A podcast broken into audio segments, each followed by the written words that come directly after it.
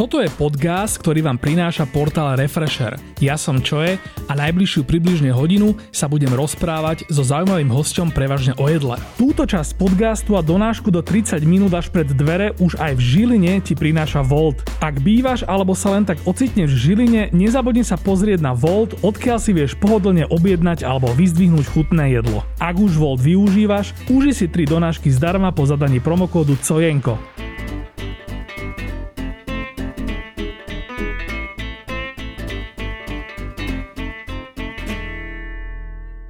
Samuel Kováčik, viac známy pod menom Vedátor, je chyba v Matrixe. Známou osobnosťou na slovenských sociálnych sieťach sa stal vďaka svojmu rozumu, inteligencii a odborným vedomostiam, ktoré zaujímavou a prístupnou formou popularizuje medzi širokou verejnosťou. Do podcastu prichádza nielen ako známa osobnosť, ale verím, že aj človek, ktorý má v rukave nejaké tie vedecké zaujímavosti aj o jedle a gastronómii. Vítaj. Ahoj. Nebudem ti hovoriť Vedátor, budem ti hovoriť Samuel alebo Samo. Ako... Kľudne, ako ti to vyhovuje. Super, dobre. Tak každopádne Vedátor, však toto zaznie uh, veľakrát. Uh, kto si? Ja som to teda poňal tak ambiciozne, že dneska by sme mohli debunkovať alebo odhaliť nejaké fanfekty a nejaké zaujímavosti o vedeckej stránke jedla. Uvidíme, že ako do akej miery to bude uh, ambiciozne, hlavne teraz z mojej strany. Že snažil som sa teda niečo si pripraviť, niečo si aj, niečo si aj tak skúmať. Uh, väčšinou ale také ten môj pokus o to, že dozvedieť sa niečo o tom už radšej vopred uh, dopadol tak všelijako. Každopádne, uh, porozprávame sa o tom, dokonca sme si dneska aj objednali uh, nejaké jedlo, keďže teda túto epizódu sponzoruje Volt, tak uh, dal nám k tomu aj nejaké, nejaké kreditky a, tak to nám ešte počas tohto podcastu príde a to je myslím, že už všetko z týchto oznamov a môžeme ísť na to. Aký máš vzťah k jedlu? Ako je na mňa asi vidno pozitívny. Pozitív... No počkaj, no tak čak, nevyzeráš až tak... Až tak, uh... až tak zle. Až tak, až tak, až tak, tak, tak, tak, to povedal teda. Tak ale ja veľa behávam, takže na to, koľko behávam, by som mohol vyzerať okay. ináč. Čiže... Ja to hovorím kvôli sebe, vieš, lebo na mňa teda druhá vlna nebola moc uh, milosrdná. Ale hej, ja mám, ja mám veľmi pozitívny vzťah k jedlu už asi 10 rokov. Kedy to možno ešte tak nebolo, že akože samozrejme, že mal som rád, keď mamina navarila a podobne, ale mm-hmm. že asi 10 rokov, že sa tak aktívne zaujímam, že sa snažím rozumieť, prečo mi niektoré jedlo chutí, prečo mi nechutí, ako by som to mohol pripraviť mm-hmm. a, a podobne. Či ty máš doma ten tvoj akože vedecký, vedatorský prístup uh, úplne, že nekompromisne vo všetkých sférach svojho života? Vrátane jedla. Vo všetkých nie, ale v jedle áno. Čiže úplne zbytočne som sa uisťoval, že, že sa môžeme baviť vedecky aj o jedle, lebo ty si normálnym, normálnym povolaním, ty máš skôr, skôr také, do fyziky a do takýchto vecí, dobre si? Ja som v podstate živým a teoretická fyzika. OK, OK. A bol si teda dlho si pôsobil v zahraničí a teraz pokiaľ dobre si pamätám a dobre teda viem, tak uh, si zase v Bratislave. Áno. Dobre. Fyzika, chémia, biológia a všetky tieto podobné veci u mňa uh, sú úplne, že ja som bol štvorkár z tohto na, na strednej škole Takže o tom viem strašne málo. Každopádne je super, že budeš teda vidieť súkať z rukáva tieto veci. No, to Čiže teda nie. 10 rokov vlastne to bol aký zlom? Od ktorej udalosti sa to, sa to odvíja? Mám pocit, že vtedy som bol na vysokej škole a ja som mal také obdobia rôzne, že keď som chodil na strednú, tak sme vždy po škole hrávali futbal, že 3-4 hodiny. Mm-hmm. Proste beháš ako decko Došiel som domov, zjedol som, že 7 snickersiek napríklad, alebo že pol kila tresky a 6 rožkov. Okay. A nič, bol som proste jak lata, lebo sme proste sa non-stop vyhýbali. Potom som nabehol na výšku a zistil som, že keď človek nešportuje, tak začne priberať. Tak som mm-hmm. si mhm. povedal, že musím začať menej dávať. A potom prišlo také, že keď mám jesť menej, takže nech sa stojí za to. Á, OK. Že keď sa proste nemám len futrovať tým jedlom, Áno. takže nech ten zážitok proste stojí za to. Ja som proste aj teraz schopný, že 40 minút si robiť raňajky niekedy, uh-huh. lebo to musí byť taká špecialitka. A čiže ty vlastne, komp- nie, nie že kompenzuješ, ty vlastne uh, ten svoj zážitok s tým jedlom uh, predložíš v tej prípravnej mm, fáze, napríklad, áno. aby vlastne by to bolo, uh, OK.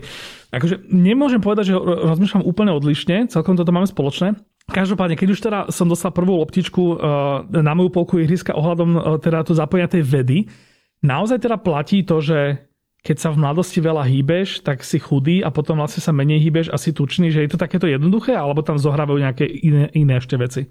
Tomuto sa si hovorí, že športovecký apetít. Mm-hmm. A u mňa toto bolo úplne že strašné, lebo najprv som prišiel na výšku, viac menej som prestal športovať, akože nie úplne, potom som zase začal veľa hravať hokej mm-hmm. a zase mi to úplne vystrelo, potom som si zranil koleno a zase to úplne padlo.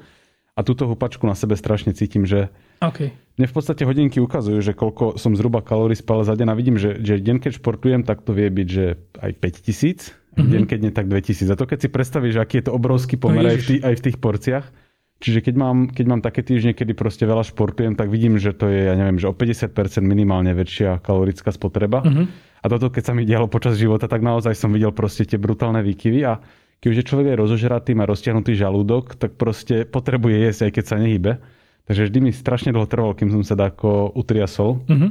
A napríklad ja som si aj teba musel unfollownúť z Instagramu, keď som raz mal také obdobie, že blížil, blížil sa maratón a vždy pustím Instagram a tam proste úplne, že to tam teče z tých burgerov a ja, že ne, že toto, toto sa teraz nemôžem pozerať.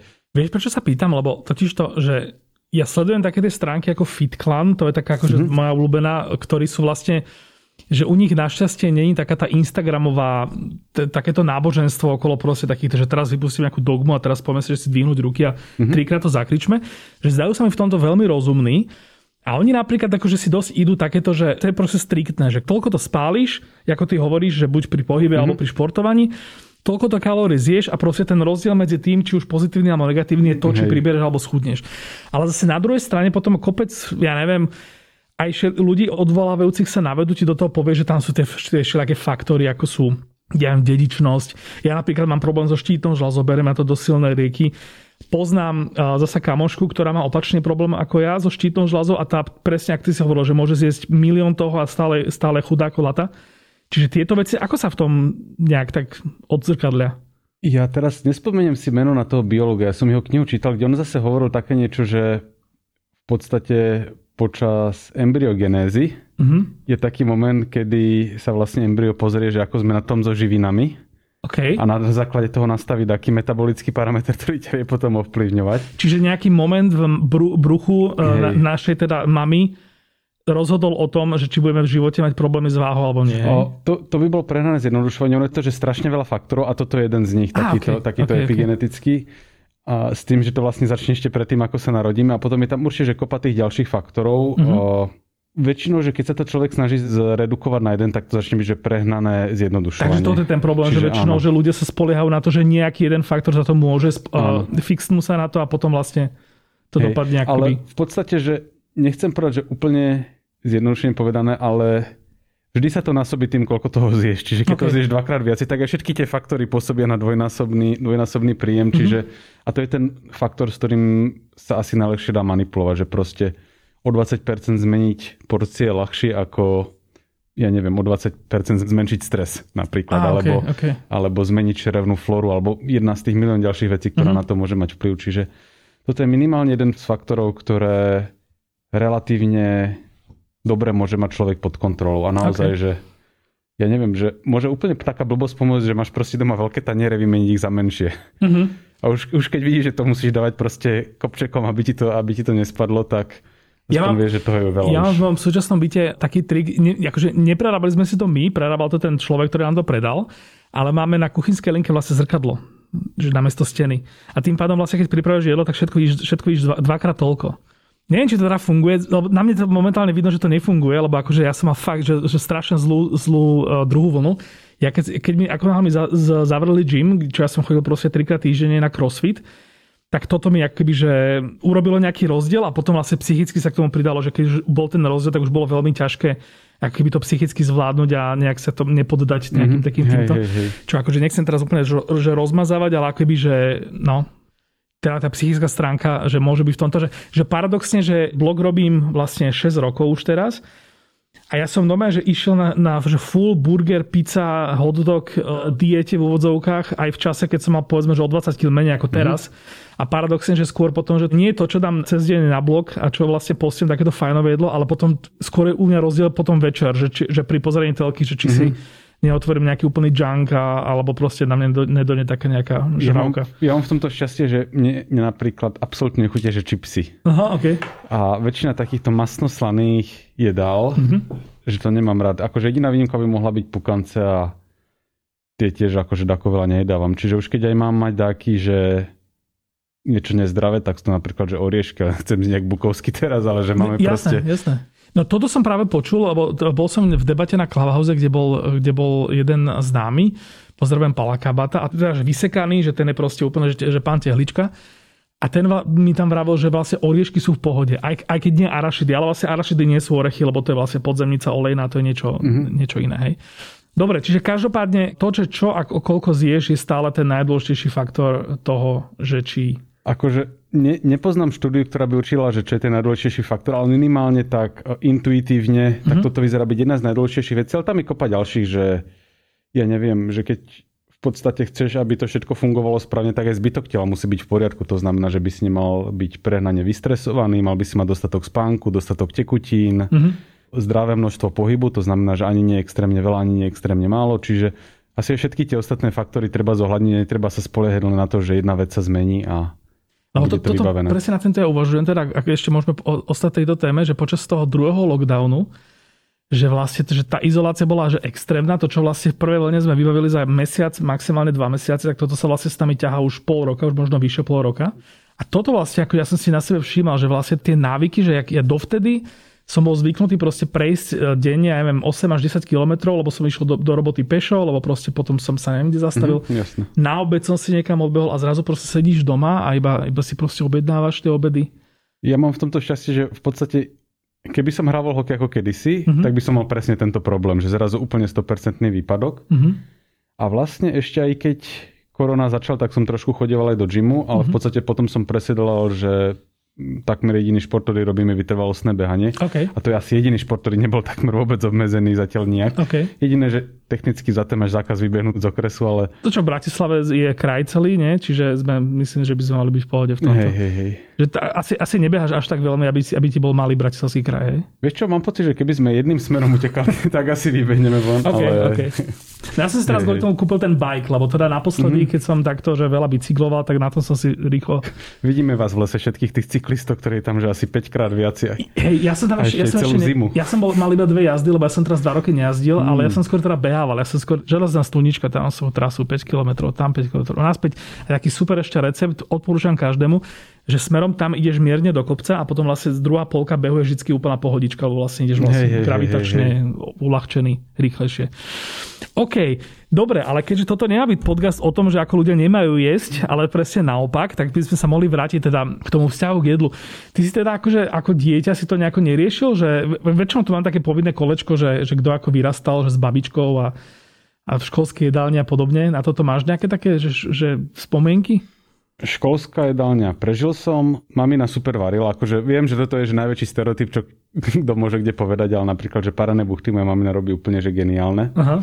Takže na toto sa nemám ako stiažovať. A u nás to bolo tak, že jeden deň v týždni mamina nemohla variť, aj tatino prichádzal neskôr, či si to nemohli ako rozdeliť a bolo, že útorok mám ja alebo brat navariť.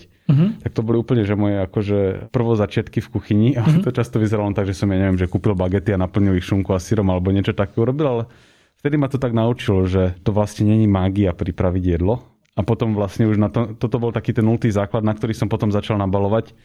Aj vďaka tomu, že je YouTube a môže si človek proste pozrieť, ja neviem, jak sa robia nepálske pochúťky mm-hmm. alebo niečo z Thajska. Takže potom na to som začal nabalovať. Ako vlastne funguje chuť? Ja viem, že toto sme si dopredu nejak akože nedohadovali. Teraz nejak napadlo, že že vlastne či sa bavíme o nepálskych alebo slovenských jedlách, tak vlastne akoby, že stále to je o nejakom takom chuťovom spektre o nejakých takých základných veciach. Ako toto vlastne funguje? Dopodrobne neviem, ale v podstate, že máš základné chute, ktoré cítiš na jazyku, uh-huh. ale veľká časť toho, čo voláme chuť, je v skutočnosti vôňa, ktorá prichádza cez nos. A teda keď máme nádchu napríklad, tak nám chutí menej. Tak, tak nám chutí menej. Uh-huh. A existuje, o tomto bola taká štúdia, že, že ľudia, ktorí majú stratu čuchu dlhodobu, uh-huh. že majú vyššie riziko samovražd. A zistilo sa to vlastne kvôli tomu, že chute sa nám viažú na spomienky uh-huh. a vlastne oni ako keby mali e, v úvodzovkách vyblednutejšie spomienky a ah, ako okay. keby pesimistickejšie vnímanie života. Čiže oni, oni vlastne majú také, akože také 2D, ako keby uh, áno, minulosť, tú realitu, ten život áno, vlastne. Áno, áno. To je fascinujúce. Hej. Wow. Ja si inak pamätám, že, že vlastne u mňa, u mňa najsilnejšia vec, ktorá by proste dokáže evokovať a vrátiť ma v čase je vôňa. Mm-hmm. Ja to nemám s ničím iným. Že ja proste môžem byť že vizuálne na nejakom mieste alebo môžem počúvať nejakú ja neviem, pesničku z môjho detstva, ale nič tak proste ma, ma tak nevráti naspäť, ako keď dojdem na nejaké miesto, napríklad na chalupu a tam niečo zavonia a pritom si spomeniem na to, jak som tam ako decko behal po povale podľa mňa. Vždy, vždy keď ideme na chatu na Liptov a vystúpiš mm-hmm. z auta a ucítiš tam také ihličnany, tak to proste hneď, že vie, že si niekde inde. Mm-hmm. Ako sa vlastne tie chute delia? Alebo ten taký ten uh, amatérsky, laický pohľad je teda, že sladká, slaná, kyslá, horká. A umami. A ešte. umami. Čo je vlastne taká, taká trošku záhada. Tomu si sa môžeme tiež ešte venovať, že čo to vlastne to umami je. Toto všetko máš akože na jazyku nejak rozdelené, rozmiestnené? No, toto je niečo, čo sme sami učili na strednej, že máš to rozdelené, mm-hmm. ale čítal som na Science Daily, alebo kde to bolo, že toto neplatí, že vôbec takéto presné delenie tam nie je. Okay. Čiže je to vlastne istá forma takej sugestie, keď sa to tým akože deckám vysvetľuje. A ako na to prišli tí ľudia? Akože, že prikladali si na, na paličke? Si, hej, hej, presne, okay, hej, hej, okay. hej, že zoberieš si paličku do ucha a nie, že si dáš najprv do ucha, keď chceš skúšať horké, tak môžeš, ale dáš do citrónovej vody a potom vieš prikladať si na rôzne miesta na jazyku. A, okay. A k tomuto je taká zaujímavá vec, že v podstate, že pre nás každá tá chuť má nejaký zmysel. Čo nás vlastne mala v džungli alebo v stepi, kde sme sa evolučne vyvíjali na niečo pripraviť. Napríklad, že keď je niečo sladké, tak to znamená, že to je vysokokalorické. Uh-huh. Takže máme aj nutkanie, že narazíme na sladké, tak sa toho máš nažarať, lebo v stepi toho nemáš dosť, takže sa máš nájsť do zásoby, lebo, okay, okay. lebo takéto šťavnaté plody nenájdeš teraz 3 dní. Uh-huh. Slaná nám má hovoriť, že to má mať minerály, ktoré uh-huh. teda doplňaš soli a podobne. Kyslá nás má varovať pred kysnutím, Čiže je to niečo, čo sa už môže kaziť wow. alebo fermentovať a horká myslím si, že pred alkalickými zlúčeninami a ešte niečím. Či toto máme evolučne, akoby, že, že je vrodená ako to nazvať, encyklopédia, e, že čo ťa Mal, zabije, malé, čo ťa malé, nezabije. Malé laboratórium, ktoré máš proste v ústach a ktoré ti rovno povie, že... proste máme a na základe tohto proste vieme, že čo nám chýba a čo vlastne, čo by sme mali hej, hej, hej. To je fascinujúce. A čo sa vlastne deje akože pri takých tých akože chuti, ako je kyslá? Akože... Neviem, neviem ne. povedať. Mm-hmm. Akože môj typ je, že jednoducho ti niečo zreaguje na jazyku. Že máš tam mm-hmm. rôzne receptory, ktoré na typicky kyslé veci, kyselina má takú typickú chemickú štruktúru, proste zareaguje a bodka. A potom ako súvisí to, že napríklad niekomu chutí niečo, niekomu nie? Že niekto proste má rád sladké, niekto nemá rád sladké? To je potom zase nejaké prepojenie s nejakými alebo to sú skúsenosti, alebo ako to je? Uh, môj typ, to, ale toto neviem, ale okay. úplne, že typujem, by bolo, že toto je kombinácia uh, genetiky a naučeného. Skúsenosti. Lebo ja som si už vlastne dvakrát dával robiť uh, svoju DNA analýzu uh-huh. a jedno aj so slovenskou firmou DNA Era a tam ti oni povedia také veci, že máš predispozíciu napríklad na takúto chuť. Okay. A dokonca, že toto môže fungovať až do tej miery, že vlastne niektorým ľuďom chýba receptor na nejakú konkrétnu molekulu, mm-hmm. takže to isté jedlo vnímajú inak ako ostatní. A potom niekto povie, aký toto môže chutiť, čak to je úplný humus, Aha. lebo on tam napríklad necíti ten horký aspekt v tom. Wow, toto som tu mal s Myšom Kordošom o koriandri, že vlastne je, že ľudia sa delia na tých, ktorým koriander chutí a ktorým chutí ako mydlo. No. A že to súvisí s nejakou proste vecou v mozgu. No, môže že byť ktorá, presne. Že hej. to, ako ti mozog, mozog dá informáciu, že toto je mydlo, alebo že toto je vlastne rastlina nejaká, ktorú, tak, ktorá tak, ti tak. akože chutiť. Toto je fascinujúce, OK. Čo je vlastne úloha vedy, čo sa týka gastronomie a jedla? Ako keby, že je, je s tým opradených strašne veľa mýtov, že, že proste dočítavame sa všetko možné o jedle, že čo proste máme jesť, čo nemáme jesť.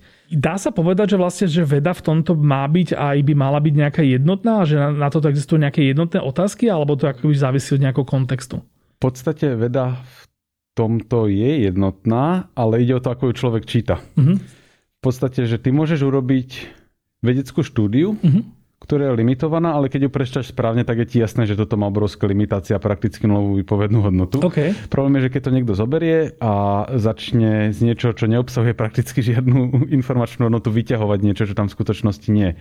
Úplne najkrajší príklad, ani nemusím vymýšľať, lebo ho niekto vymyslel za mňa. V podstate svet obletel informáciu o tom, že z jedine čokolády sa chudne. Okay.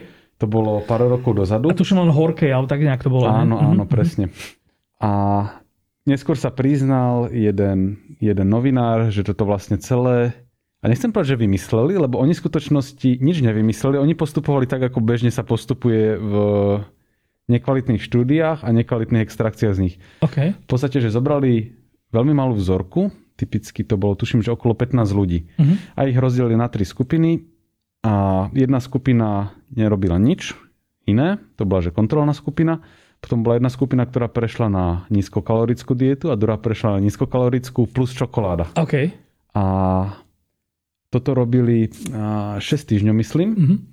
No a nakoniec si sa vyhodnotilo a zistilo sa, že tí, ktorí jedli nízkokalorickú dietu plus čokoládu, schudli najviac. Čo je, že mm-hmm. wow, že fantastický výsledok, ale ono ide o niečo, čo sa volá alebo čo sa označuje, že problém malej vzorky alebo malej skupiny. V podstate ide o to, že keď máš strašne veľa veličín, ktoré môžeš meriať, ako napríklad krvný tlak, hmotnosť, množstvo sodíka v krvi a tak ďalej, tak keď máš veľmi malú štatistickú vzorku, tak niektoré tie veci proste čisto náhodne vyletia. Mm-hmm. Takže ty vieš merať naraz 50 rôznych vecí, vyberieš si z toho tých 5, ktoré náhodne proste vyleteli, lebo vybral si 15 ľudí, tak to proste 5 náhodou mohlo. Áno. Ja neviem, že vyberieš ženu, ženy majú menštruačný cyklus, ktorý má výrazný vplyv na hmotnosť. Uh-huh. Náhodou vyberieš také ženy, ktoré sú akurát v vhodnej časti cyklu, tak to vyzerá ako keby schudli napríklad. A už sa skreslí všetko. A už sa skreslí. Uh-huh. A ty keď to nameriaš veľa a povyberáš si z toho to, čo ti vyhovuje, okay. tak zrazu vieš vyskladať príbeh, ktorý dá odpovedať tomu narratívu, že čokoláda je dobrá. Uh-huh. Vedel by si vybrať z tých 50 iných 5, ktorí by vedeli úplne presne opačný výsledok vykresliť a keď takúto štúdiu čítaš pozorne, čo on vyčítal tomu vlastne, že všetky noviny to prebrali a nikto neoveroval, že to je vlastne úplne že nekvalitná štúdia, mm-hmm. ktorá by nikdy nemala prejsť a nikto neoslovil ani iných odborníkov, ktorí by to sprdli.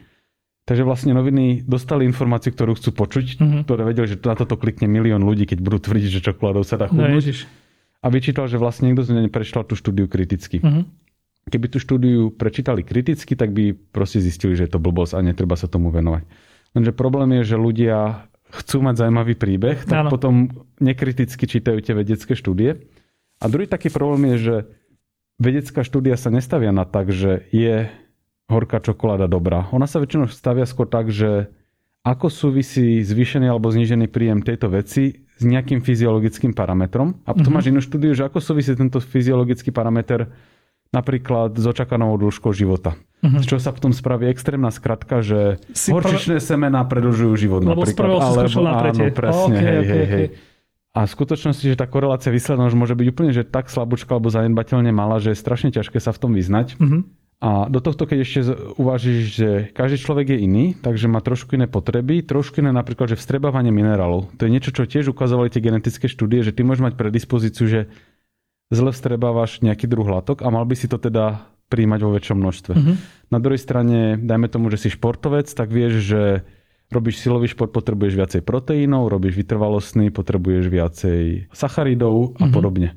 Čiže toto všetko zjednodušovať na jednu informáciu, že toto je dobré jedlo a toto je zlé jedlo, je proste, že úplne, že Čiže pointa vlastne taká, že hociaké presné dáta veda dokáže poskytnúť, vždy je to vlastne o tej interpretácii Áno. a vždy, ako keby to, to ešte nestačilo, tak potom je to vždy ešte aj o prijatí tou cieľovkou nejakou. Mm-hmm, Tam tiež funguje asi nejaký confirmation bias. Hej, že áno, ja napríklad môžem počuť e, nejakú informáciu, s ktorou sa akože nestotožňujem a v zápäti, e, alebo teda v nejakej množine informácií počujem takú aj takú, tak si vlastne podvedome a kľudne aj nadvedome vlastne vyberiem tá, ktorá sa mi hodí do nejakého môjho narratívu. Hej? Tak.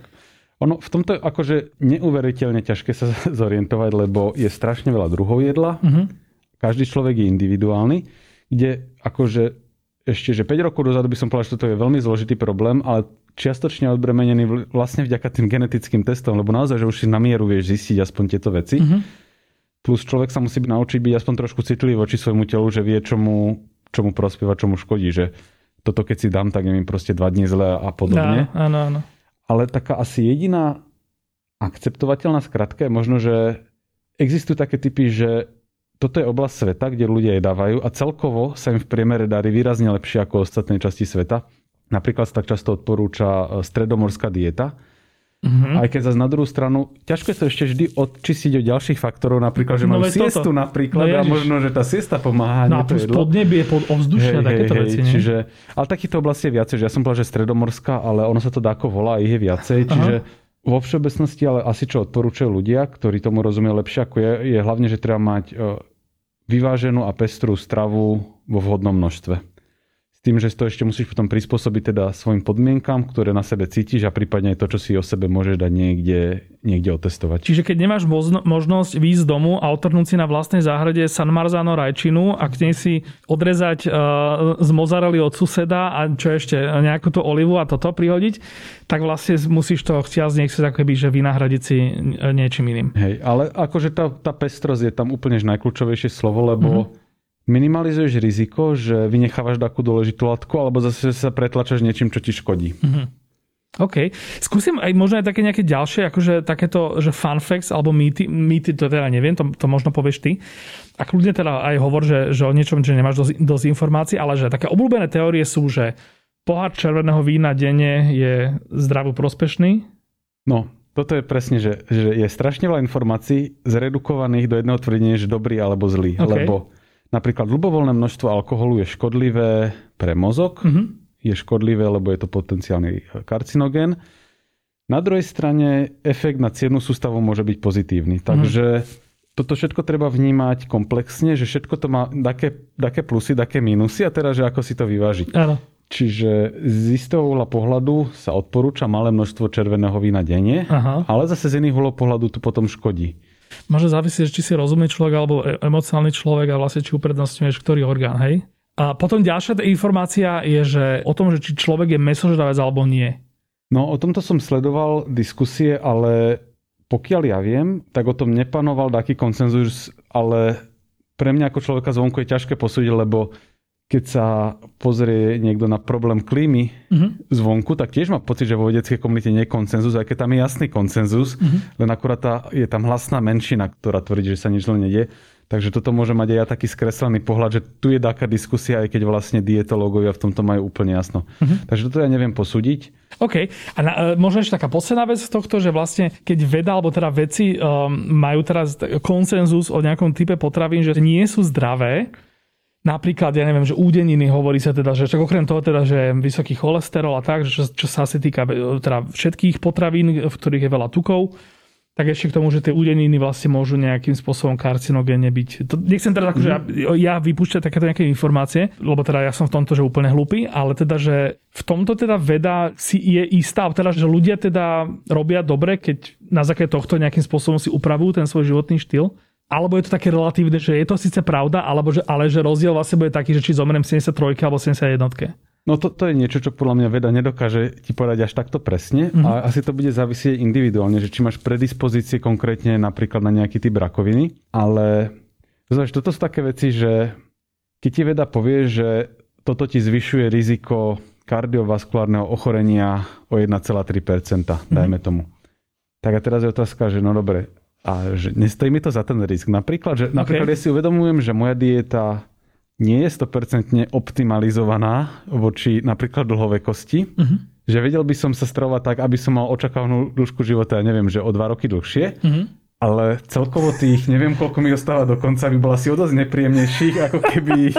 A teraz je otázka, že, že vie, že čo je lepšie. Mhm. Čiže či mi to proste nestojí za toto trošku skrátiť, ale má to oveľa príjemnejších, no koľko plesním, že mám 60 rokov pred sebou, alebo že 62 mizernejší. No tak radšej 60. no. Prepočítané na drobné vlastne, že či je lepšie uh, dve hodiny byť spokojný a najedený, alebo 5 hodín uh, hľadovať, hej? Tak. Wow, OK. Inak, čo ti vyšlo v tom teste DNA, uh, ako tá, tá predispozícia chuťová teda? Toto som zabudol ináč. Mhm. Uh, mňa tam hlavne zaujímal ten šport, Mhm. že, že vytrvalostný silový a potom ešte predispozície na choroby. A to, počkaj, te- tebe Tak. teda vyšlo, že jeden z tých dvoch druhov športu je pre teba vhodnejší a tá... Hm? Hej, hej, hej. A OK. Mne vyšlo, že, Vytrvalostný, hej? mne vyšlo práve že lepšie, že ja som silový, ale keď si silový, tak sa dá ľahšie pretrénovať na vytrvalostný ako naopak. Keď Á, si ok. vytrvalostný typ a začneš chodiť do posilky, tak sa budeš dosť trápiť. Tak na, na tento test sa, te, sa ťa potom ešte opýtam, mm-hmm. bo to, toto ma veľmi zaujíma. OK, OK. Poďme možno na, na také ďalšie. Ja som si akože vymyslel také tie témy, akože, za ktorými cítim taký akože science beach potenciál. A jedno z nich je fermentácia. Moja veľmi obľúbená téma. A rozoberám to tu s rôznymi hostiami, vždy tak akože, že, že s hosťom vinárom o víne a proste s hosťom nejakým šéf-kuchárom sa o tom jedení. Už by to, pardon, mi tu pípa, že nám za chvíľku jedlo dojde. A čo je to teda tá fermentácia? Všeobecne. Chceš hodinovú verziu? No, čo ja viem, dám- dáme takých 15 minút do fermentácie a budem úplne, úplne spokojný. No, ja mám na túto otázku odpoveď strašne zo široka, Mhm.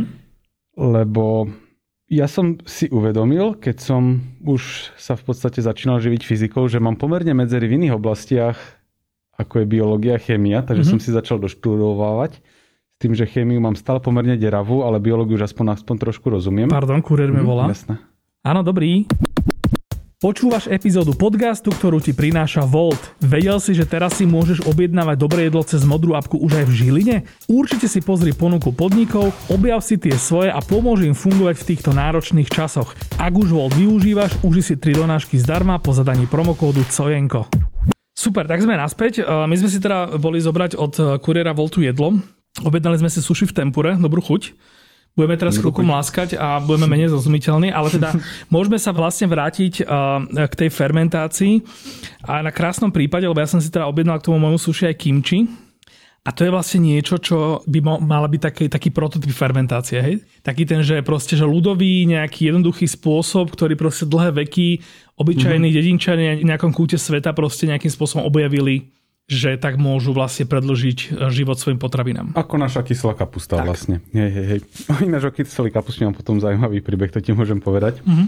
No ale vlastne s tou fermentáciou je to tak teda, že úplne, že začnem proste jak Boris Filan z obrovského kolečka. že začína to otázku, že kde sa vlastne berú stromy. Mm-hmm. Čo som, kráčal som po lese, no som tak kúkal na tie masívy proste niekoľko tonové a že z čo to vlastne rastie. Ľudia si dlho mysleli, že vlastne stromy rastú zo zeme, mm-hmm. že proste nasávajú tú zem z dola, no preto tam majú korene a z nej postupne rastú.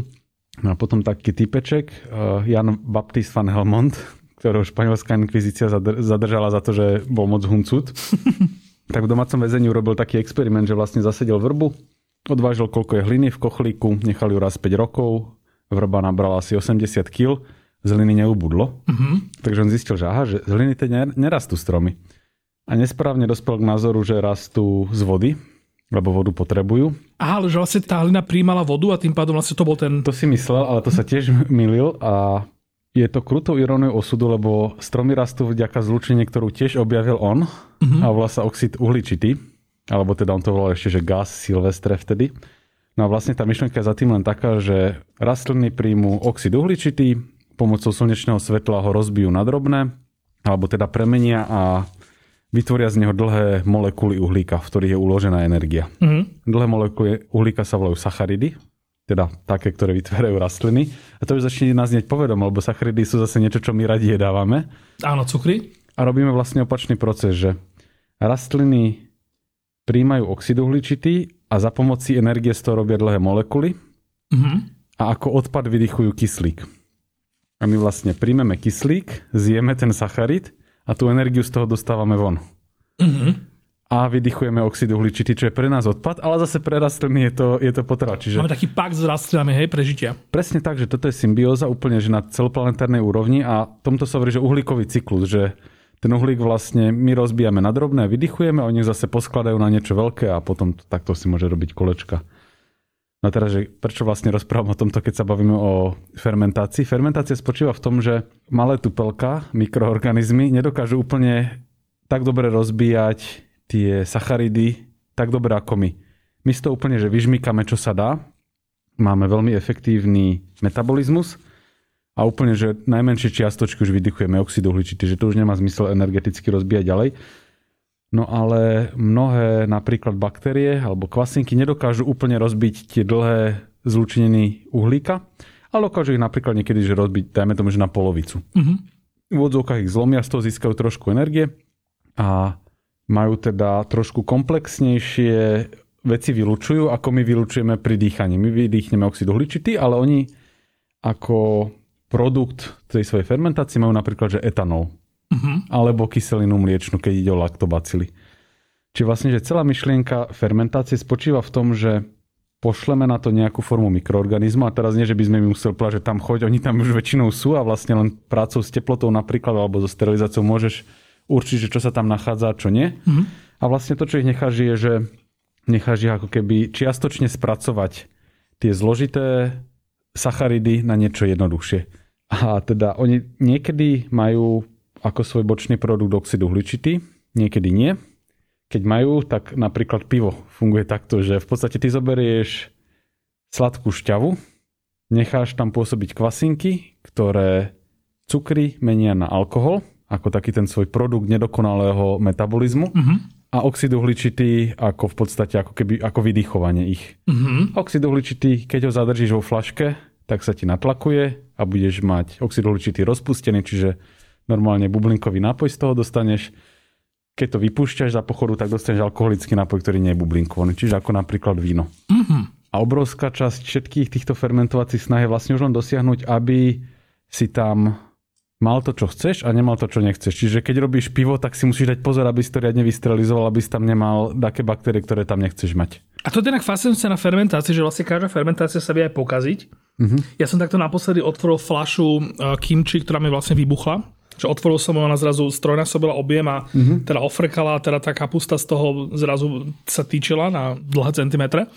Čiže to akoby to, ako ju my uh, využívame, stále potrebuje byť nejaký kontrolovaný proces. Lebo bol som upozornený, že takéto kimči by som nemal jesť, lebo vlastne neviem prečo. Sú typy fermentácie, ktoré sú pomerne uh, blbovzdorné. Neviem, že akože kyslá kapusta môže byť jeden z príkladov, že tam Mhm. naozaj akože môžeš na to zabudnúť a, a dopadne to celkom dobre. A sú potom také, na ktoré keď zabudneš, tak ti napríklad máš tam nejakú kultúru, ktorá vykape. Mhm.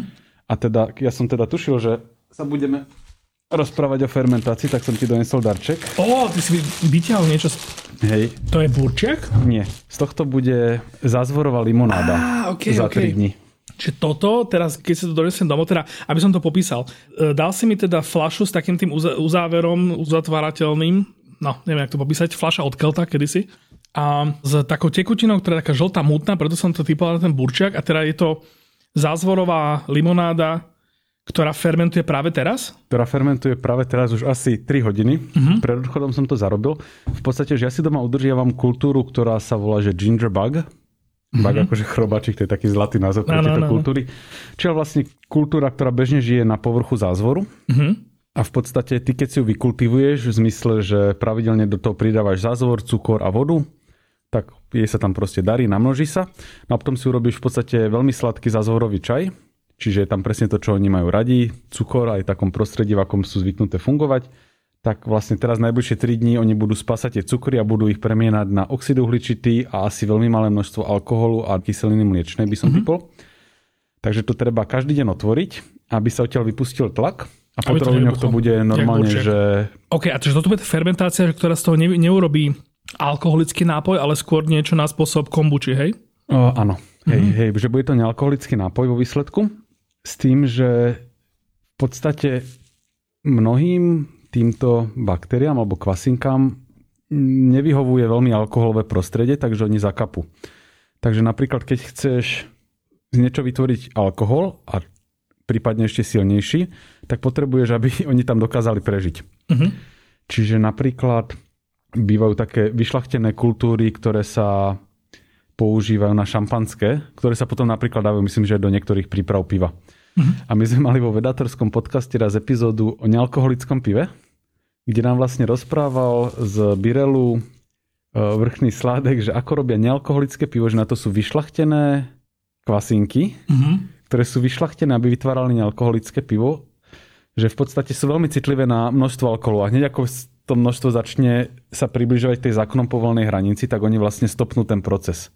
Ja som bol v tom, že nealkoholické pivo sa vyrába tak, že vyrobíš alkoholické a Áno. potom z neho došpeš alkohol. Dá sa to tak urobiť, Mhm. ale dosiahneš horšiu chuť, lebo je takmer nemožné odstrániť zo zlučení len tú jednu vec, ktorú tam nechceš. OK. Väčšinou s tým zasiahneš do ostatných chutí, takže šikovnejší spôsob je vyšlachtiť si špeciálne kvasinky, ktoré ti vyrobia potom nealkoholické pivo s tým, že to brutálne zložitý proces, to, čo som vyrozumel, zložitejšie ako urobiť normálne pivo, že on nám povedal, že podľa nealko piva by sa mali posudzovať pivovary, lebo že to je ten proste, že ten ťažký proces, ako to urobiť správne. Mhm, to je veľmi zaujímavé. Inak strašne ma to mrzí, že vlastne nemáš ani čas, Kľudne, čas si užívať suši. Sformuluj dlhú otázku. Ja Mal som, mal som to zase dlho rozprávať. Mňa na toto vlastne fascinuje, že keď som zistil v nejakom období života, nebudem uh, na schvál hovoriť, že ktoré to bolo, lebo, lebo to bola trošku hamba, lebo to bolo teda relatívne neskoro, že som asi zistil, že uh, fermentovaná úhorka, alebo teda ten kvašák a kyslá úhorka z obyčajnou nálabu, že to nie je to isté, aj keď to teda môže chutiť veľmi podobne, a je to teda o tej kyslosti.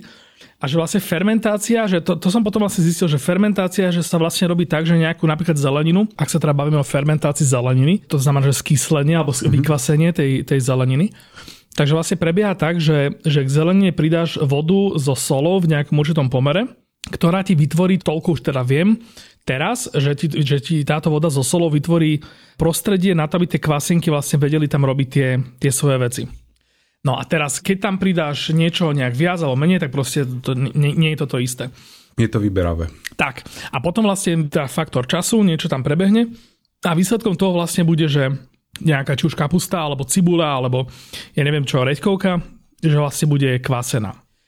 A keď vlastne tú istú zeleninu namočíš do iného roztoku, v ktorom je ocot, a teda necháš to nejakým spôsobom chvíľku pôsobiť, tak vlastne za nejaký čas, že má to nejaké veľmi podobné účinky a, a efekty na to. To znamená, že tá potravina je trvanlivejšia, to znamená, že ti nezhnie, nepokazí sa, no, pokazí teda sporné slovo samozrejme. Ešte to dokonca aj podobne chutí, lebo je to obidve kyslé, mm-hmm. ale vlastne akože toto sú úplne dve, dve odlišné veci. A čo je potom ten ocot? Čo sú potom tie, tie naše klasické nákladané úhorky? ktoré vlastne, alebo ja neviem, či to má niečo spoločné s tým kompotovým akoby spôsobom prezervácie, alebo ak sa povie po slovensky, uchovania potraviny nejaký dlhý čas, aby sa ti nepokazila. Akože rozdiel je očividný, že, že v čom to asi bude. To znamená, že v tom octovom asi bude menej živých organizmov sa na tom podielať a skôr to asi bude iba nejaké také že chemický prostredie s nejakými vlastnosťami, hej? Hej, ale toto neviem presne posúdiť, akože tak pri kompotoch to máš strašne sladké prostredie, niekedy chováš tak, že máš veľmi slané prostredie, čiže mám taký pocit, že to potrebuješ dostať dosť ďaleko od tej, od tej rovnováhy alebo neutrality, aby to vydržalo. Uh-huh. Ja som teda povedal, že mám ešte tú zabavnú historku k kyslej kapuste. Uh-huh. V podstate išlo o to, že keď sa námorníci plavili po svete, čo bola obľúbená kratochvíľa, lebo ľudia prevažne v západnej a severozápadnej Európe zistili, že ostatný svet je technologicky menej vyspelý a keď niekam dojdú, tak si môžu zobrať, čo len chcú. Mm-hmm. Tak sa im toto veľmi zapáčilo. A problém bol teda, že keď chceš okrádať ľudí nielen vo svojom blízkom okolí, ale na opačnej strane planety, tak sa tam musíš dopraviť, čo môže trvať veľmi dlho. A začali mať problémy, že dlhé plavby moreplavci neprežili. Že im sa začali hromadiť problémy, vypadávali zuby a, a takto? postupne, že mali neviem, krvácanie alebo čo. No a jeden doktor, ktorého meno si rýchlo chcem vy, uh, vygoogliť. To sa, to sa kľudne tu môže, kľudne aj priznanie. Samozrejme, že to platia aj o všetkom, čo tu povieme, že ak si to potom ešte pre istotu vygooglíte a overíte, tak urobíte to, čo vlastne majú robiť všetci, ako náhle príjmajú nejaké informácie v roku 2021. Tak už som si našiel to meno. James Lind sa volal. Uh-huh. Tak to bol vlastne doktor na jednej z lodí a urobil niečo, čo sa považuje za prvý klinický experiment, alebo pravým správna klinická štúdia kde teda on zistil, že OK, námorníci majú problém, chradnú a zomierajú, že možno im niečo chýba. Nie prekvapivé sme na mori a neviem, čo tam jedávali vtedy námorníci, aké, či také sušené meso a maslo alebo čo. No on povedal, že urobím experiment a že každému dám niečo iné a pozriem sa, že kto z nich prežije. Že jeden dostal slanú vodu, jeden dostal víno, jeden dostal, ak sa nemýlim, moč piť. Wow. Akože, a jeden z nich dostal Teraz neviem, či citrusovú šťavu alebo citrónovú šťavu. A to sa bavíme akože iba o nejakom nápojovom doplnku, hej, že ako dali ma nájsť. Oni tam pravdepodobne už ležali na lôžkach v pomerne mizernom stave okay. a každému dával piť niečo iné. No a zistil, že všetci pomreli až na to, alebo pomreli, alebo sa im zhoršoval stav až na toho jedného, ktorý dostal vlastne tú citrusovú šťavu. Uh-huh. Tak on vlastne zistil, že aha, v citrusoch je niečo, čo zabráni tej chorobe, ktorú dnes voláme skorbut. Čo sa potom zistilo, že no tak dobre, zase dve tony citrónu nemôžeš naložiť do lode, ale môžeš tam naložiť niekoľko sudov s kyslou kapustou. Aha. Čo môže úplne vlastne dostatočne zásobiť telo tým, čo mu chýba, a to som vlastne nepovedal, takže som nechal takýto cliffhanger na záver. To, čo námorníkom chýbalo, bol vitamín C. To je dôvod skorbutu? Áno. Čo sa presne udeje v tele? Absolútne netuším, mm. ale v podstate ani on nemusel tušiť, čo sa deje v tele, len zistil, že... Čím že, to vyriešiť. Že, hej, že čím to vyriešiť, hej, presne. Takže hurá, mohli sa ísť sklonizovať ďalšie krajiny. Takže to nomet platí, že vlastne kyslé veci rovná sa vitamín C, že, že kyslá kapusta, samozrejme, že nie je všetko. No, akože ocot je napríklad kyslý a nemusí asi okay, obsahovať vitamín okay. C. Čiže... Ty možno sa blížime k tomu rozdielu teda, že, že čo sa deje teraz s tou uhorkou, ktorú namiesto do, do solného roztoku e, naložíš do, do octu? Úprimne netuším. Tak ten kvašak asi normálne fermentuje, čiže tam vznikajú nejaké kyseliny, ktoré mm-hmm. to okyslia. A v tom druhom prípade tú kyselinu tam dáš rovno. Čiže vlastne ako keby ty ani nechceš, aby ti tam prebiehali také tie veľké zmeny, len aby to tak nasiaklo vlastne Čiže ten cieľ možno môže byť taký, že zabrániť akýmkoľvek živým organizmom mm-hmm. tam niečo s tým robiť a tým pádom vlastne sa po tú potravinu nemá čo Áno. pokaziť a rozložiť. Presne preto aj prevárame kompoty. Keď zavaríme kompot, tak sa to ešte sterilizuje vlastne. To je aby, to tam vlastne neboli, aby tam nezostali žiadne tieto. A to si vravel teda, že tieto, tieto organizmy, ktoré vlastne sa starajú o tú fermentáciu, že to je niečo, čo je vždycky všade a nejak, v nejakom prostredí sa to len akoby, že rozmnoží a začne to, začne to akoby, že dominovať v tom prostredí a robí tam tie veci, alebo... Do istej miery áno, ale neplatí, že všetko je všade. Akože mnohé veci sú všelikde. Mhm. Napríklad, že keď som chcel urobiť ten základ na tú zázvorovú limonádu, tak som nemusel vybrať špeciálny zázvor, že hoci aký kúpiš, tak na tých koreňoch sa nachádza to, čo potrebuješ. Ale napríklad sú niektoré ako, teraz... si to, ako si to z toho získal? Pardon, že ti to skáčem. Tú kultúru, alebo ako si to nazval? Normálne, že mám taký v podstate zavaraninový pohár doma, mm-hmm. do mhm. ktorého teraz už len každý týždeň nastruhám dve lyžice zázvoru, mm-hmm. dám dve lyžice cukru, pridám trošku vody a tam sa kultivuje to, čo má. To, čo mu najviac vyhovujú tieto podmienky. To v tomto prípade znamená silno zázvorové a Ale úplne, úplne, pr- úplne prvé v tom bol ten, ten klasický zázvor, hej? Áno, áno. Čiže ty máš vlastne taký zázvorový kvások, hej? Áno. Okay, v podstate, okay. hej, hej, hej. OK. Ak tomu rozumiem správne, tak sú mikroorganizmy, ktoré sú dané len nejakým špecifickým regiónom uh-huh. a vo výsledku vedia robiť produkt, ktorý je ťažké zreprodukovať hoci kde inde. A typickým príkladom sú syry že keď máš syr, ktorý chytá pleseň v takej francúzskej jaskyni, alebo keď máš parmezán, ktorý potrebuje na konkrétne takéto dozretie takú baktériu, ktorá sa prirodzene nachádzala v nejakej oblasti Talianska, tak toto sa ťažko reprodukuje niekde inde. Dneska som akorát čítal, že na Slovensku pri Ružomberku má vzniknúť e, nejaká fabrika, kde budú vyrábať slovenský Rockford. Mm-hmm. To znamená, že niečo na, na, na spôsob nevyjak a sa bavíme od tohto typu plesni. Čiže do tejto fabriky si to oni nejakým spôsobom tam tú kultúru nejak donesú, či toto nevieš? Toto vôbec neviem, okay. ale ešte, že slovenský Rockford asi nemusí byť to isté ako Rockford, čiže zároveň môže byť aj, že Jasné, niečo veľmi podobné dokážu doceliť. S tým, že sú syry, ktoré vôbec takéto niečo nepotrebujú, že mozzarella napríklad, alebo teda mm-hmm. mozzarella, ktorá vlastne nezrie. Čiže ak máš dobré mlieko, tak ju robíš dobrú aj tu. Ale potom sú také, ktoré sú veľmi citlivé na toto zrenie a vyžadujú si akože konkrétne, aby sa udialo to, čo treba tým, že nemusí ísť ani o mikroorganizmy. Akože, kde to majú? Neviem teraz, na Sicílii, alebo kde taký hnusný sír, ktorý odkroja a nechajú do toho muchy, aby nakladli vajíčka, z toho sa vyliahnú larvy a oni to potom jedia s tým. Wow. Čo niečo, čo keby si chcel zreprodukovať niekde na severe Norska, tak máš asi, asi problém, lebo tam mm. nebudeš mať také tie muchy, ktoré, ktoré presne toto robia, čo oni chcú. Čiže vlastne niekedy nie sme úplne odkazaní len na mikroorganizmy, ale dokonca na, na pomerne veľké veci. Inak, akože asi trochu off topic, ale čo je pravde na tom, že keď človek zomrie a vlastne červíky ho potom zjedia, takže vlastne tie červíky on má v sebe predtým, alebo to je možno nejaká urban legend, čo som počul, teraz nedá sa mi to neopýtať. Je to trochu gastronómia, to sa povedzme si rovno. Akože tie červíky, ja neviem, ale typol by som, že tie červíky sebe nemá, ale baktérie má. Že ten pomer našich buniek voči bunka vôdzokam externým, lebo oni sú vnútri nás, ale vieš, rôzne baktérie v červenej flóre napríklad, mm-hmm že ten pomer nie je zanedbateľne malý. Čiže my nie sme len my, my sme my plus kopa ďalších malých vecí, ktoré teda keď my zomrieme, tak asi oni nami nebudú plitovať. Okay. Nemajú také silné emocionálne puto. Ľudí sa dajú teraz trochu suši a ja dám takú dlhšie premostenie na veľmi podobnú tému, ktorú sme trošku vlastne už aj načali a ktorá uh, asi nie je úplne to isté ako fermentácia. Predpokladám aj s mojimi teda veľmi slabými znalosťami z biológie. A to sú vlastne tieto plesne, o ktorých si ty hovoril v súvislosti so sírmi. A ja som potom ešte mal úplne špeciálnu tému vymyslenú na toto. A to je vlastne zrenie mesa. Čo je teraz taká veľmi populárna téma. V Bratislave to spopularizoval Roman Koňa, meso od Romana. Jednoducho, že je to o tom, že máš veľmi kvalitné hovedzie meso, ktoré je proste na stejky a ty namiesto toho, že teda keď to zviera, tú kravu alebo toho býka zabiješ, miesto, aby si hneď nejakým spôsobom podával, tak ty ich necháš v nejakom kontrolovanom prostredí, takzvané na sucho alebo na mokro zrieť. Toto je vlastne taká jediná vec, čo, ktorú som si ja čítal pred týmto podcastom. A teda e, zaujímavejšia verzia z tohto je to suché zrenie, a spo, ktoré spočíva vlastne v tom, že opäť dáš to meso do nejakého kontrolovaného prostredia, to znamená, že je tam nejaká teplota kontrolovaná a nejaká vlhkosť vzduchu, a nejaké prúdenie vzduchu samozrejme.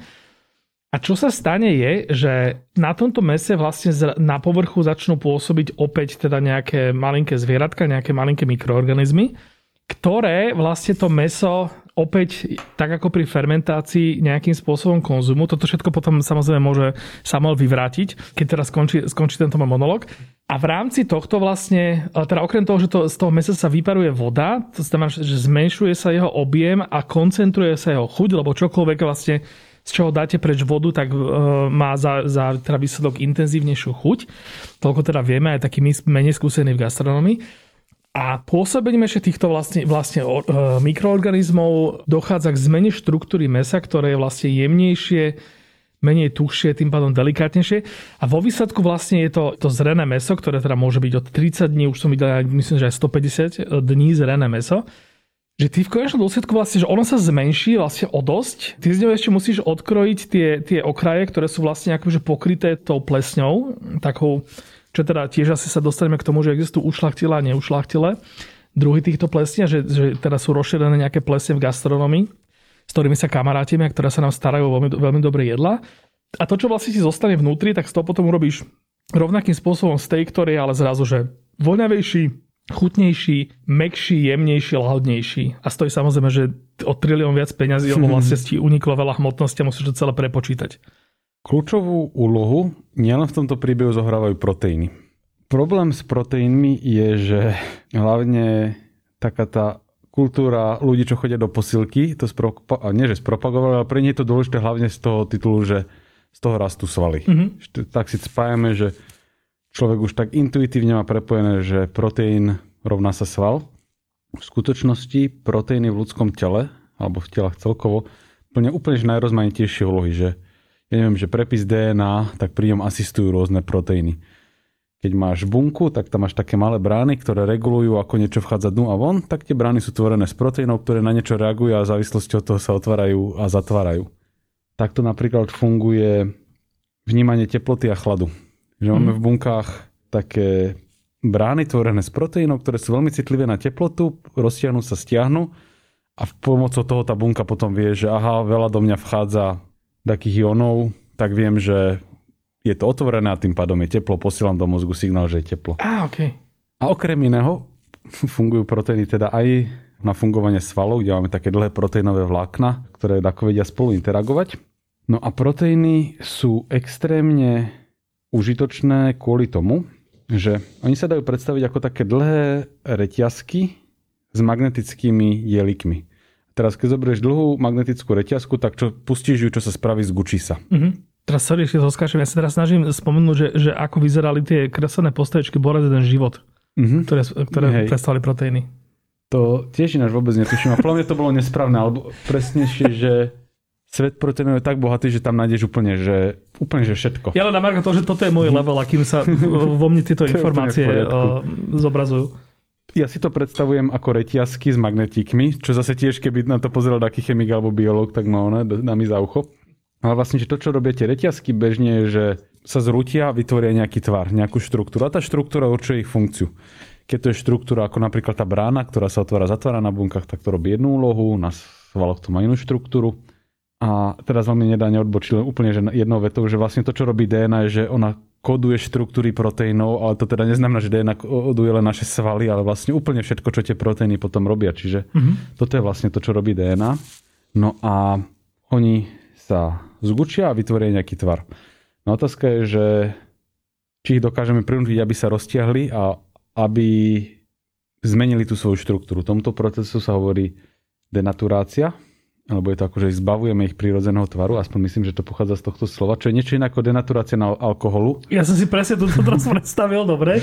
Denaturácia alkoholu, že ke, ke, keď ho znechutíš, aby ti ho laboratórni asistenti ne, ne, neklamstali.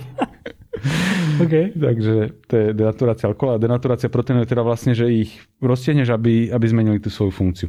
Uh-huh. Najjednoduchší, ale nie jediný spôsob, ako ich prinútiť zmeniť tú svoju štruktúru, je ich zohriať. Uh-huh. Lebo Teplota je miera mikroskopického pohybu častíc, zjednodušene povedané, takže keď sa to tam tak celé viacej mierí, tak oni sa tak postupne porozťahujú a stratia tú svoju funkciu. Čo napríklad súvisí s tým, že človek prežije tak vnútornú teplotu 42 stupňov, ale 45 už nie. Lebo ak by si mal vnútornú teplotu 45 stupňov, tak niektoré z tvojich životne dôležitých proteínov sa vlastne rozpletú a okay, prest, preto tieto malé drobné rozdiely vlastne presne, sú presne, že máš teplotu smrti, o 2 stupne vyššiu a zrazu akože obrovský problém. Mm-hmm. A toto je zároveň veľká časť prípravy jedal. Vlastne, že máš niečo, čo má v sebe proteíny, zohreješ to a niečo vlastne sa. Uh-huh, uh-huh, okay. Najkrajším príkladom sú asi vaječka, ktoré sú tekuté, uvaríš ich a zrazu sú tuhé. Vaječka obsahujú o, také guličky proteínové, ktoré keď zohrieš, tak sa roztiahnu a potom sa pozachytávajú medzi sebou. Mhm. A zrazu vytvoria pevnú štruktúru, takže bolo tekuté vajíčko a spojilo sa na pevné. Ale už to ne- nejde dať naspäť. Vyšla štúdia a ak sa nemýlim, tak to bolo ešte tento rok, ktorá zjednodušene povedané bolo, že ako odvariť vajíčko, že dokážeš urobiť taký strašne sofistikovaný proces, ktorý zase prinúti rozbiť sa tie proteíny a, A záver? a oni to zreprodukovali, ale nečítal som celú tú štúdiu a určite to nebude také, že dostaneš normálne vajíčko, že typol by som si skôr len, že zoberieš to bielko a to bielko sa aspoň pokúsiš dostať späť do No tekutého akože stavu. stačilo by mi to. Čiže takýmito vecami sa zaberajú, ale samozrejme nikoho až tak nezaujíma, že či sa dá odvariť vajíčko, ale Naopak, toto je pravda nové, že na titulku. Dobre, teraz ma normálne mrzí, že, že nevieme na toto odpovedať, že v podcaste ste sa prvýkrát dozvedeli, že či sa dá odvariť vajíčko alebo nie. Odvariť v zmysle unboil, hej? Čiže hej, akože... hej, hej, presne. No a ono je to dôležité kvôli tomu, že vlastne napríklad aj lieky súvisia so správaním proteínov Aha. a strašne veľa dôležitých vecí, ktoré riešime, sa týka toho, ako sa proteíny splietajú, ako sa zgučia dokopy. Keď zmeníme nejaký gen, zmení sa proteín, ktorý produkuje, ako sa zmení. Mhm. Máme koronakrízu, tak nás zaujímalo, že vlastne koronavírus má nejaký gen, ktorý má zakodovaný proteín, ktorý vytvorí chapadielko, ktoré je dobré v tom, že sa vie prilnúť na niektoré receptory v ľudských bunkách. A potom je otázka, ako tomu zabrániť, že či mu to vieme niečím upchať napríklad, alebo Borovičkou. Nie, dobre. hej, do toho chápadielka. A teda veľká časť prípravy je dali o tom, že niečo chceš zohriať, chceš upraviť tú proteínovú štruktúru, chceš ich napríklad pomôcť rozbúrať, Aha. aby sa ti to potom ľahšie jedlo. Čiže, ja neviem, máš hovedzie meso, ideš ho dať do guláša, tak nemôžeš ten guláš robiť pol hodinu, lebo to potom budeš žuť dva dní tú jednu Áno, porciu. je to meso tvrdé a potom, Hej, takže- keď to varíš dlho, tak zrazu nejakým spôsobom zmekne. Áno. A ja si myslím, že to, čo sa deje, aj som si to pozrel, že zhruba niečo takéto sa tam naozaj deje pri tom suchom zrení, Mhm. je, že vlastne v podstate či už pomocou enzymov, čiže chemických látok, ktoré urýchľujú nejakú reakciu, alebo pomocou mikroorganizmov vlastne dochádza e, k rozkladu tých proteínových štruktúr. Mhm. Ale paradoxne to, k tomu dochádza, aj keď tá teplota je znížená, lebo suché zrenie je, pokiaľ viem, Áno, pri lebo, lebo nechceš, aby, teplote. aby tam pravdepodobne naskakali iné veci. Že keby si to robil pri 60 stupňoch, tak sa tam darí iným baktériám, ktoré, OK, ktoré narobia šarapatu. A toto je presne to, čo sme hovorili pri tej fermentácii, vlastne, že ty vhodným výberom podmienok chceš zaručiť, aby sa tam darilo len tej baktérii, ktorá produkuje to čo, to, čo potrebuješ. Čiže vlastne ten rozdiel medzi dobrými a zlými baktériami je taký, že samozrejme, že, že existujú aj také, aj také a vlastne Mhm. mm-hmm. rovnakým bochník síra vlastne môžeš mu ty ovplyvniť teda tie vonkajšie podmienky tak, že vlastne bude mať buď také alebo, alebo také, že buď z toho proste vznikne niečo nejediteľné, hnusné, aj keď vlastne kto to povie, že čo je, čo je vlastne dobrá chuť, čo je zlá chuť. Toto No, vlastne, my, ako... my povieme, že čo je dobrá, čo je zlá chuť, ale No dobre, ale ten príklad je k tomu asi taký, že si správca zoologickej záhrady a chceš, aby prežili iba žirafy, mm-hmm. tak jediná potrava tam budú vysoké stromy. mhm, okay. Všetko ostatné vykapia. A to isté, že keď chceš, aby ti prežil proste len tie baktérie, ktoré docielia to, čo chceš, ale žirafy tak sa podelia vhodné. podľa mňa. To, no, no to určite. Nie, dobre. Uh, inak som vedel, ale dobre, že, že lebo existujú teda, teda baktérie, plesne, ktoré vlastne ti môžu spôsobiť vážne zdravotné následky, až teda, uh, neviem, či aj smrť, ale teda, že funguje to aj takto, nie? Že niečo splesnivie, ty to zješ a bude ti strašne zle a teda nikto nemôže, že objektívne povedané, že toto je zlý spôsob gastronómie a teda tie dobré, dobré baktérie vlastne ti chutia, ale jediný rozdiel je taký ten, že nespôsobia ti vlastne zdravotné komplikácie. Ale asi to nefunguje tak, že nejaká pleseň ti vlastne akoby, že pôsobí na teba blahodárne. Hej? Je to čisto len mierim k tomu, že či je toto vlastne vec nejaká výživová, alebo je to čistá len proste gastronomická nejaká taká akože krátochvíľa márnivosť. Neviem, môj tip by bol, že je to skôr len gastronomická kratochvíľa, Mhm. aj keď Marek s očami farmácie má o tomto taký zaujímavý pohľad na vec, že vlastne mnohé organizmy, ktoré my považujeme za úplne rôznorodé, v skutočnosti sú veľmi úzko prepojené. Napríklad, že všetko živé na Zemi, pokiaľ vieme, je spájane tým, že má DNA. A mnohé metabolické procesy alebo zlúčeniny sa využívajú u nás a napríklad v nejakom kaktuse. Takže tam môže byť taká, taká symbióza, ktorú by sa neočakal, že niečo ti je proste prospešné, lebo to využíva taká rastlina na niečo, alebo mm-hmm. zase, že, že rastlina mala symbiózu s nejakou plesňou a ty z toho nejako vieš ťažiť, ale ne, neviem, ako je to, ako je to naozaj. Toto, toto je taký môj typ, že keby som o tom si mal niečo naštudovať, tak toto sú také veci, ktoré by som hľadal, mm-hmm. či takáto symbióza neexistuje. S tým, že tam ten ďalší kľúčový aspekt, ktorý asi bude, je, že ak nás má zaujímať vplyv mikroorganizmov na naše zdravie, tak najviac sa treba sústrediť asi na to, čo máme v čerevnej flóre.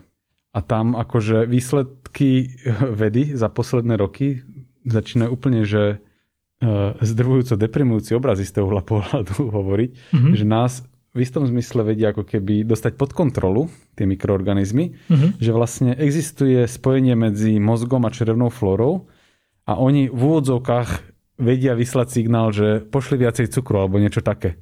Preto keď máš nejaké chute, tak tie chute majú zotrvačnosť. Že keď si povieš, že odteraz neviem cukor, tak ti bude nejaké obdobie veľmi chýbať.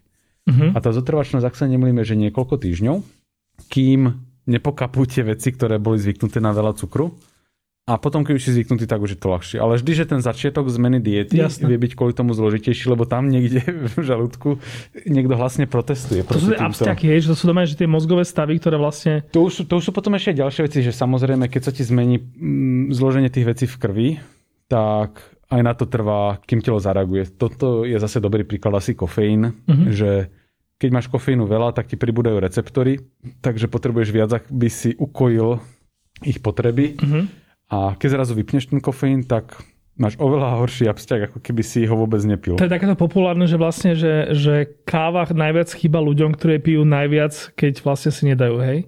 Tak. Že niekto, kto si v živote nedá kávu, tak v skutočnosti nemusí badať, že nejaký deficit energie.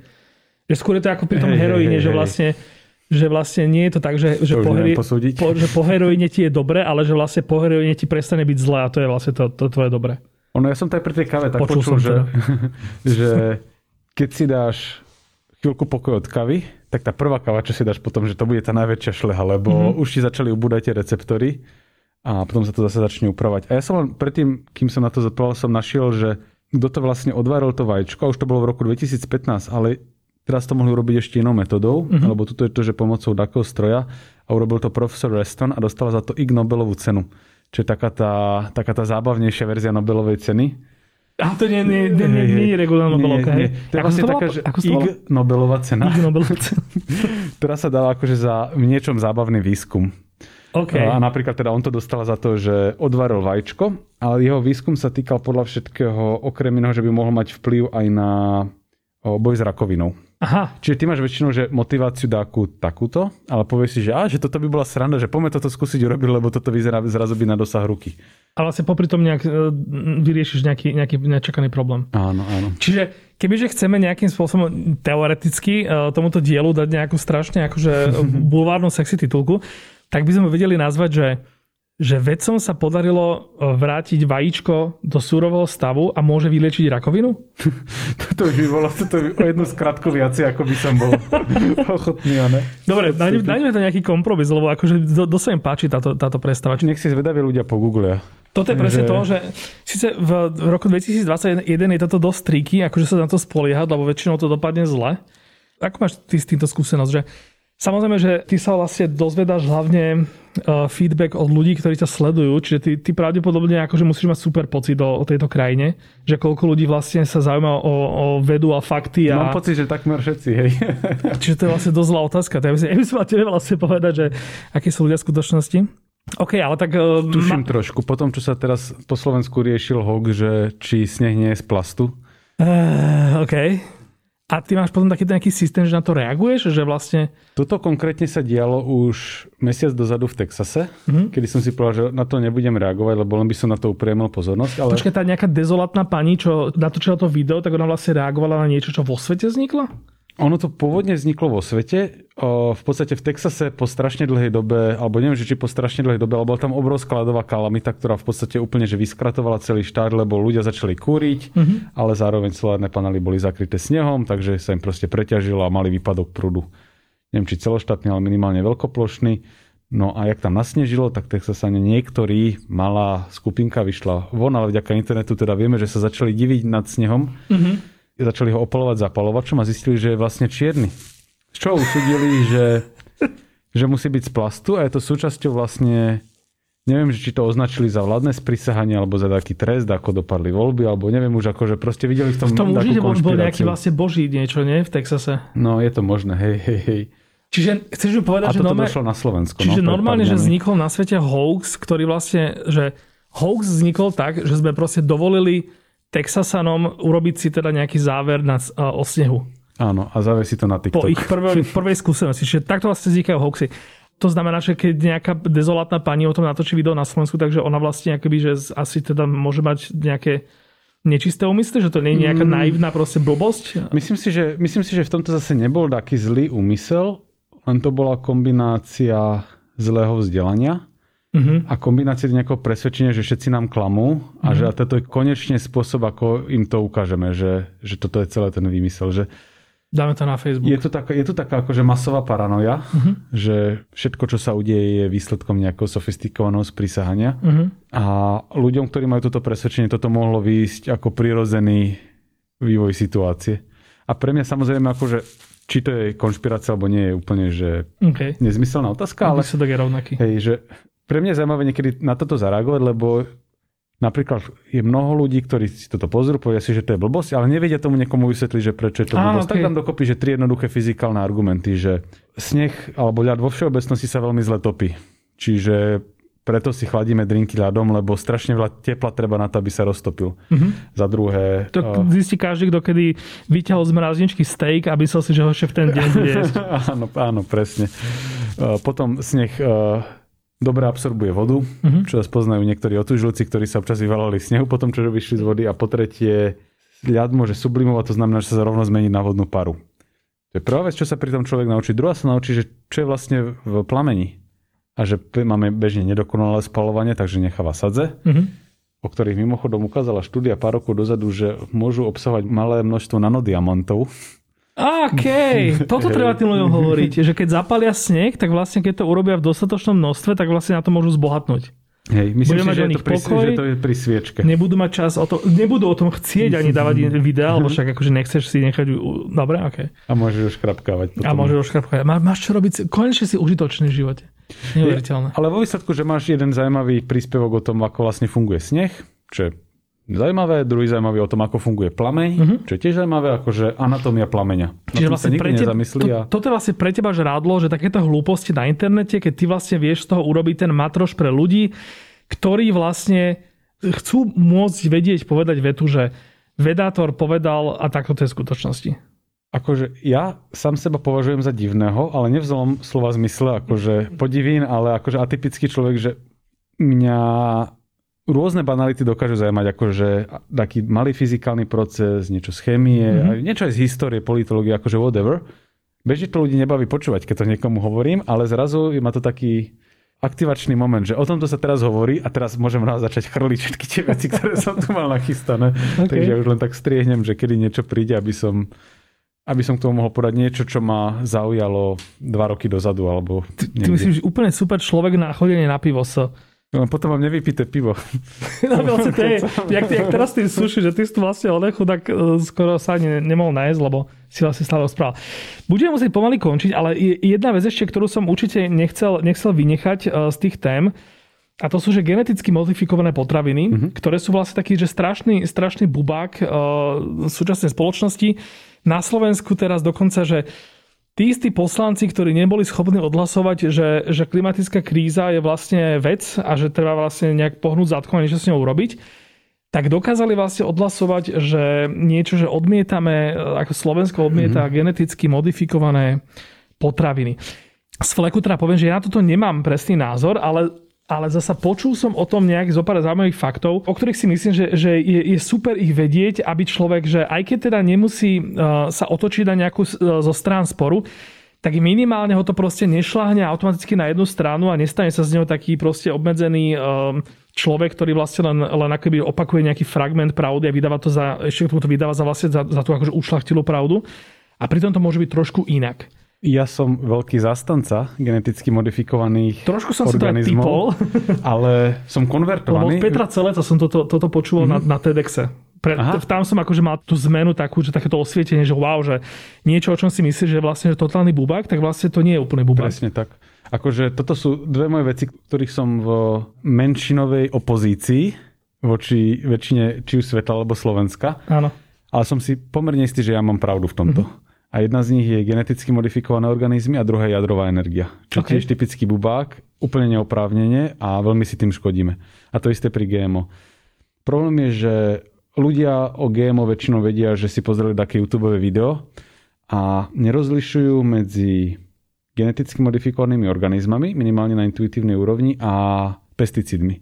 Mm-hmm. To, čo ľuďom často vadí, keď sa s nimi dostatočne dlho človek o tom rozpráva, je, že vlastne vidíte video o tom, že ako niekto urobí rastlinu rezistentnú na pesticídy a potom tie pesticídy chrli do okolia v neuveriteľnom množstve. Mm-hmm. Čo OK, môžeme, že keď, keď chcete povedať, že príjmete GMO, ale nechcete pesticídy, že OK, mm-hmm.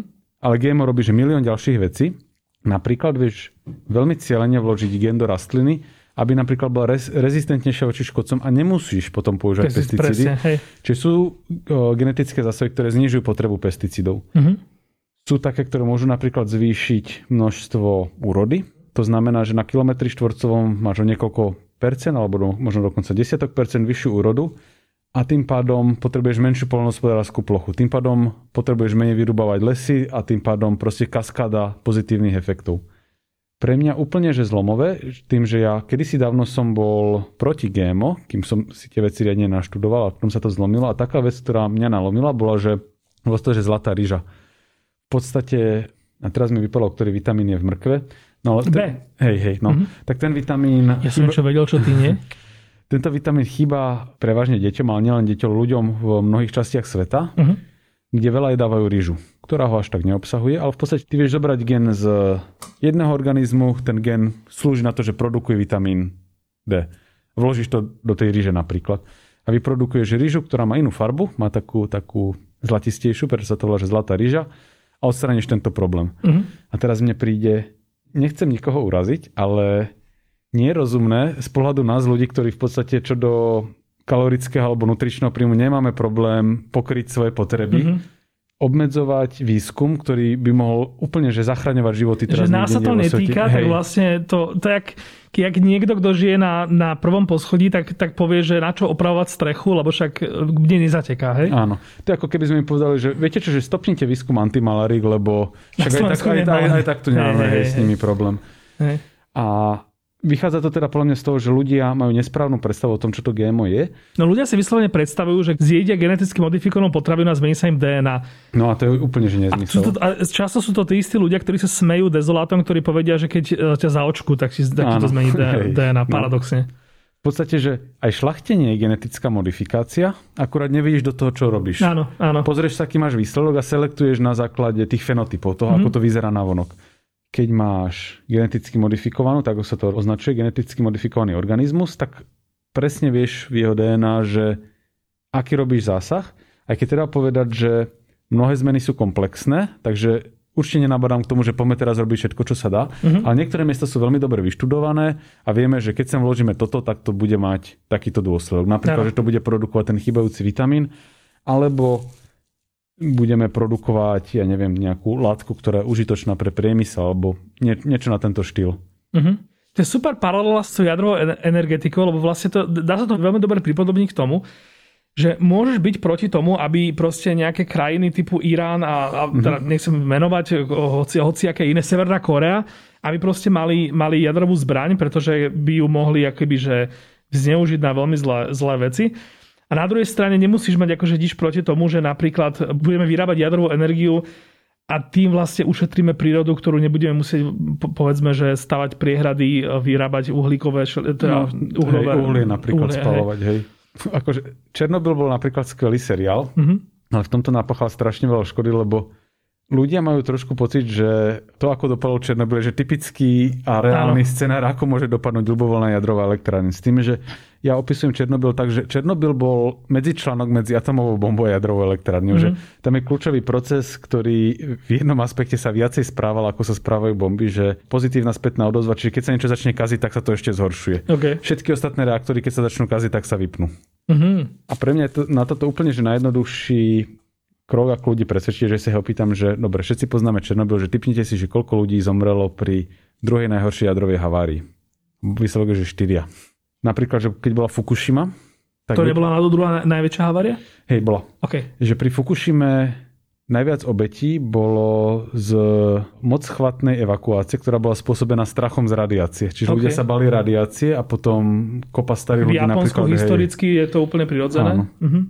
A dokonca uh, jedna z tej top 4 bola Three Mile Island v Amerike, kde dokonca vyšla štúdia, ktorá tvrdí, že táto jadrová havária znížila počet úmrtí, alebo teda, že paradoxne niekoho zachránila, lebo uniklo relatívne malé množstvo radiácie, s tým, že radiácie všade okolo nás, akože taká background radiation, ale ľudí to vyplašilo, tak išli na kontroly kvôli rakovine Áno, a odhalilo sa v skorých štádiách a zachránili ich. Tak keby sa to nestalo, tak by nikam nešli. To je smiešne. OK, ale teda, že aby sme už hovorili tie geneticky modifikované potraviny, ja ti poviem, akože k čomu som ja dospel, k tomuto, mm. že s tým, že dopredu hovorím, že to nie je podľa mňa žiaden názor pre alebo proti. Ja som akože prišiel na takú znalosť tohto, že vlastne genetické modifikovanie potravín je vlastne nástroj, ktorý sa dá použiť všetkými možnými spôsobmi. A keď si vyberieme ako ľudstvo, že vlastne tie spôsoby toho využitia budú slúžiť na, ja neviem, produkciu potravín, aby proste v nejakej časti, časti sveta ľudia nezomierali od hladu v nejakej časti sveta, kde by inak sme museli potraviny do, dovážať lebo sú nehostinné a tak ďalej. Takisto vlastne môže, môže tá geneticky modifikovaná potravina vlastne slúžiť na to, aby sme nedrancovali proste prírodu, že vlastne akoby, že, že nejaká surovina, ktorá za iných okolností by proste by na ňu bolo potrebné oveľa viac vody, oveľa viac neviem čoho a, a tým pádom by vlastne sa to odzrkadlo na tom mieste, na ktorom tá potravina vyrastá tak my vlastne ho vieme geneticky oplniť tak, že nebude robiť až takú neplechu a tým pádom vlastne bude šetrnejšie. Že toto sú za mňa také proste veci, pri ktorých akože si hovorím, že že akože yes, go for it, že proste, že máme, máme tieto veci, ale len ako keby, že myslíme na to, že, že stále to je len nejaký nástroj, takisto ako môžeš zobrať zápalku a niekomu podpáliť dom, alebo môžeš to, s tou zápalkou zakúriť v pizza peci a upiť si pizzu, tak vlastne toto je, toto je rovnaký typ nástroja. Čiže otázka nie je taká, že či geneticky modifikovať potraviny je dobré alebo zlé, mm-hmm. lebo to je vlastne nezmysel, nezmysel sa vôbec pýtať, že či, že či je to také alebo také. Áno, akože treba si uvedomiť, že je to silný nástroj, ktorý ale vieme využiť na svoj užitok a mali by sme si vedieť na toľko, že vieme ustrážiť aby sa to dnes, napríklad nezneužívalo. Mm-hmm. Ale toto platí pri úplne hociakých technológiách, ktoré už teraz disponujeme. Vieš, že nebudeme chcieť elektrínu, lebo niekto tú elektrínu môže využiť, ja neviem, že niekoho tým usmrtí. Jak ten slávny plagát z 19. storočia, čo teraz áno, áno, áno, po internete. Áno, presne. A toto, že ľudia od nepamäti hovoria, že kedy sa konečne zbavíme chorôb a hladomoru. Mm-hmm. Objavili sa vakcíny, ktoré nás bavili enormného množstva chorôb, aj tak proti nim ľudia bojujú. Objavili sme napríklad umelé hnojiva, ktoré enormne nafúkli množstvo potravín, ktoré vieme vyprodukovať. Uh-huh. Ľudia sú proti ním, vymyslíme genetické modifikácie, ľudia sú proti tomu. Uh-huh. Nevadí mi, ak niekto je proti niečomu, čomu dobre rozumie. Skôr je zle, keď o niečom extrémne dôležitom ľudia rozumejú bez toho, aby tomu poriadne rozumeli. Uh-huh. A preto vlastne na, na Vedatorovi sa snažíme vysvetľovať, ako hey. veci fungujú, aby sa ľudia vedeli informovane o nich rozhodovať. A možno si ešte aj zameniajú takú tú, že interpretáciu faktov s samotnými faktami. Že akoby mm-hmm že jedna vec je, že, že niečo je nejako a druhá vec je vlastne, že či to, čo si ja tým pádom vyvodzujem z toho, že je ten dôsledok, že či je to naozaj správna interpretácia. Tak. Wow, ok, akože zase by sme sa mohli baviť ešte kľudne ďalšiu hodinu o ďalších veciach a vlastne tým pádom, že aj, myslím, že aj z tých tém, čo som mal pripravené, sme vlastne dali poradiť na tú fermentáciu a také mm-hmm. tie príbuzné nejaké veci a teraz tie geneticky modifikované potraviny. Ja ti veľmi pekne ďakujem. Určite všetci sledujte eh, Vedatora na Instagrame, aj na Facebooku vlastne pôsobíš a vlastne ty máš aj skvelý podcast, ano. ktorý vlastne si môžete Dík. pustiť hneď po tejto časti. A neviem, že do akej miery ty máš už zastúpené teda nejaké jedlové témy, ale tak e, hádam aspoň... Máme fyziku piva a máme nealkoholické pivo. Perfektné, čiže vlastne pivári okamžite nabehnite k Vedatorovi a my ostatní vlastne budeme dúfať, že, že možno aj nie, niečo z toho, čo, o čom sme sa teraz toto bavili, ťa príjme uh, si, si k tomu potvárať pár kníh, urobiť si z toho pár poznámok a priniesť potom nejaký ja neviem, post alebo nejaký podcast. A tam sa teda môžete, e, môžete prípadne dovzdielať a doinformovať o niečom, čo máte pocit, že v tomto mojom e, prúdko laickom, teraz z mojej strany, podcaste e, zaznelo nejakým spôsobom nedostatočne. Ja ti veľmi pekne ďakujem. Ďakujem za pozvanie. Ja som Čoje a toto bol podcast.